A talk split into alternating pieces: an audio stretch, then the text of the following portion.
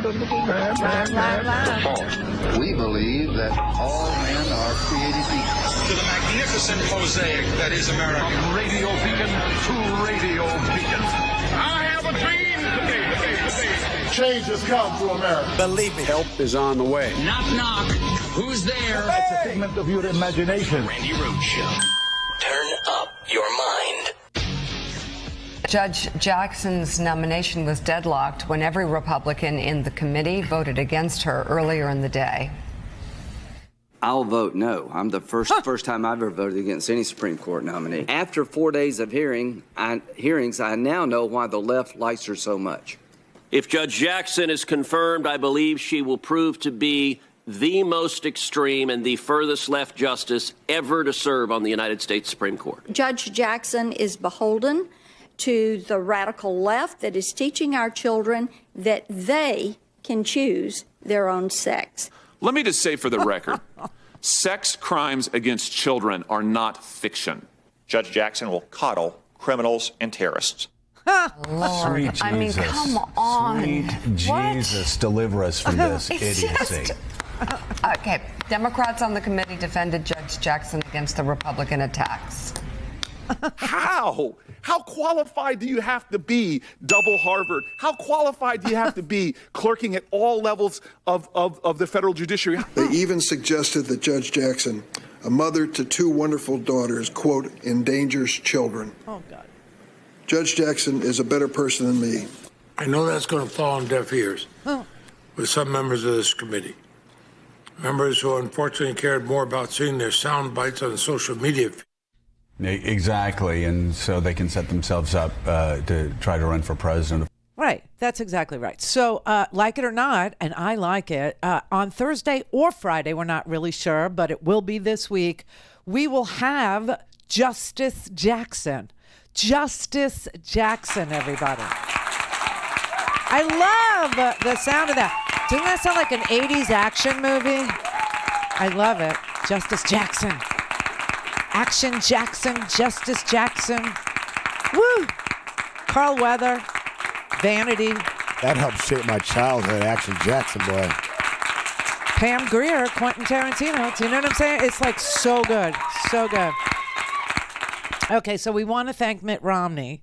Why? Uh, so there's three Republicans, and in this environment, in this climb, uh, we would say that three Republicans voting for the most qualified uh, woman I've ever seen, a woman who obviously has legal acumen, the likes of which, you know, we can only gape at and hope to God one day, uh, you know, we see our children or somebody we know have the ability to poise themselves and hold themselves with such grace under such pressure and attacks and be able to think their way out of a paper bag uh, and come up with, you know, uh, the, the right view of what the Constitution is designed to do and why it's there and how, uh, you know, to respect it and how to understand it and how to implement it.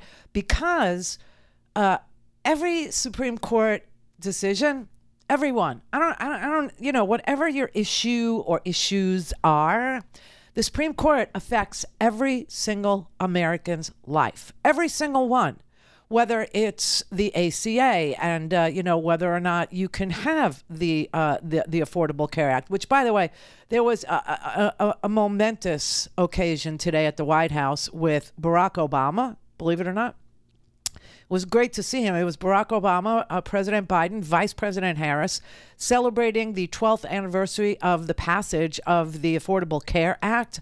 It was uh, it was really really good. Uh, I'll just play you like a few seconds of it. Thank you.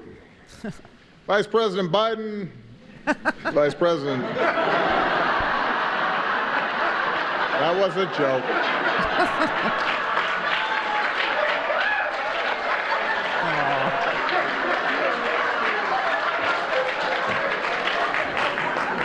That was all set up. it was really good.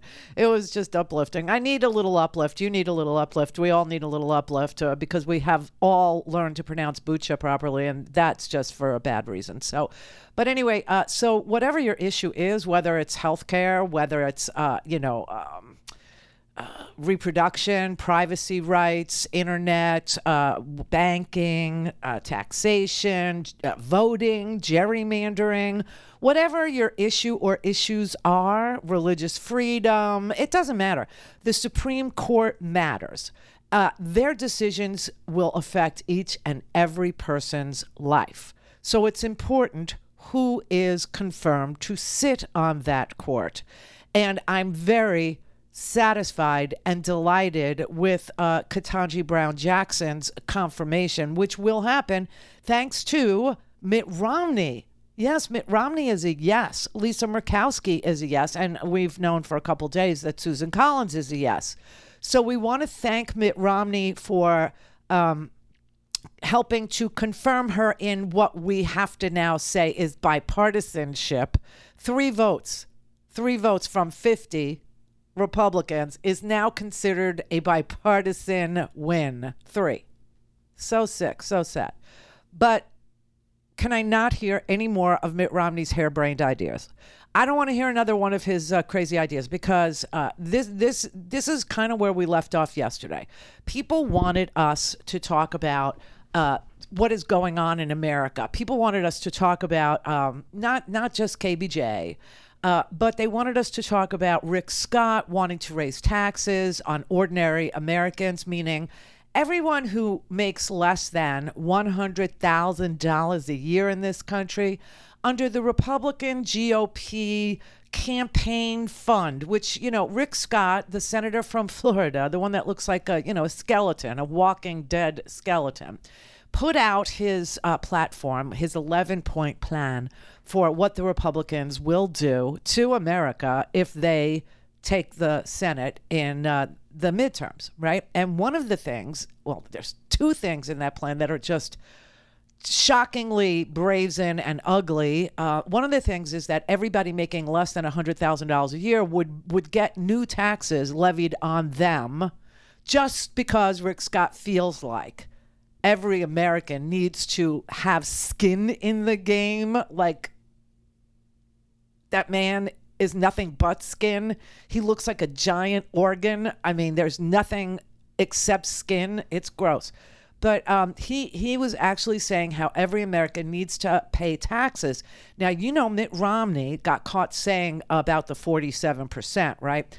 And Mitt Romney was saying the 47 percent because he was referring to the same crowd that Rick Scott is coming back for. 47 percent of Americans can write down their obligations to pay taxes because either they don't make enough money or because they have children and they get a, uh, an earned income tax credit or a child tax credit or there's certain things that are still available for middle income people in this country and uh, Rick Scott's having none of it. He wanted to raise taxes on those people and wrote it down. He put it down in his plan.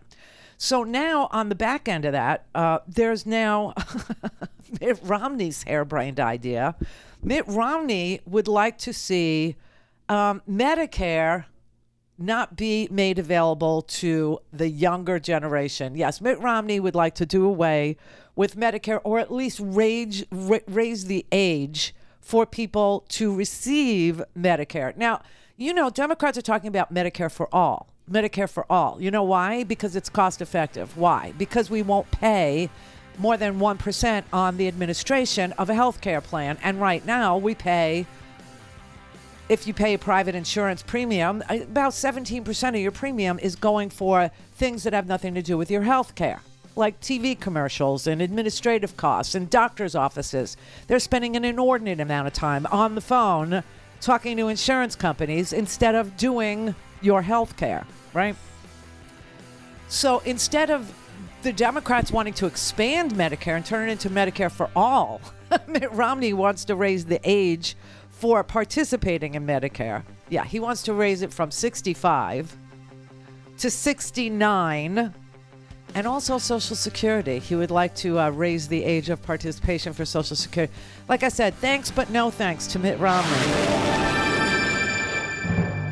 Clear for takeoff. Randi Rhodes Air Force. Air, Air, Air Force. RandiRhodes.com. So we all know democracy does not look the way it ought to look. And a lot of us know that the reason is because of money in politics. I want to show you a new podcast. It's called Democracy Decoded. It's a podcast by the Campaign Legal Center, and it looks at government and it discusses innovative ways that could lead to a stronger, more transparent, accountable, more inclusive democracy. The host is Simone Leeper, and she speaks with experts from across the political spectrum and takes a deep dive into the forces fueling our election, not just in the nation's capital, but at all levels of government. Democracy Decoded will take you on a journey. It looks really into the nuts and bolts of the campaign finance system, and it looks at the effects of secret spending at both the federal and state level, explores where and how foreign governments are spending to attempt to influence American elections and our foreign policy. Uh, listen, tune in and learn more. Find it at democracydecoded.org or wherever you get your podcasts.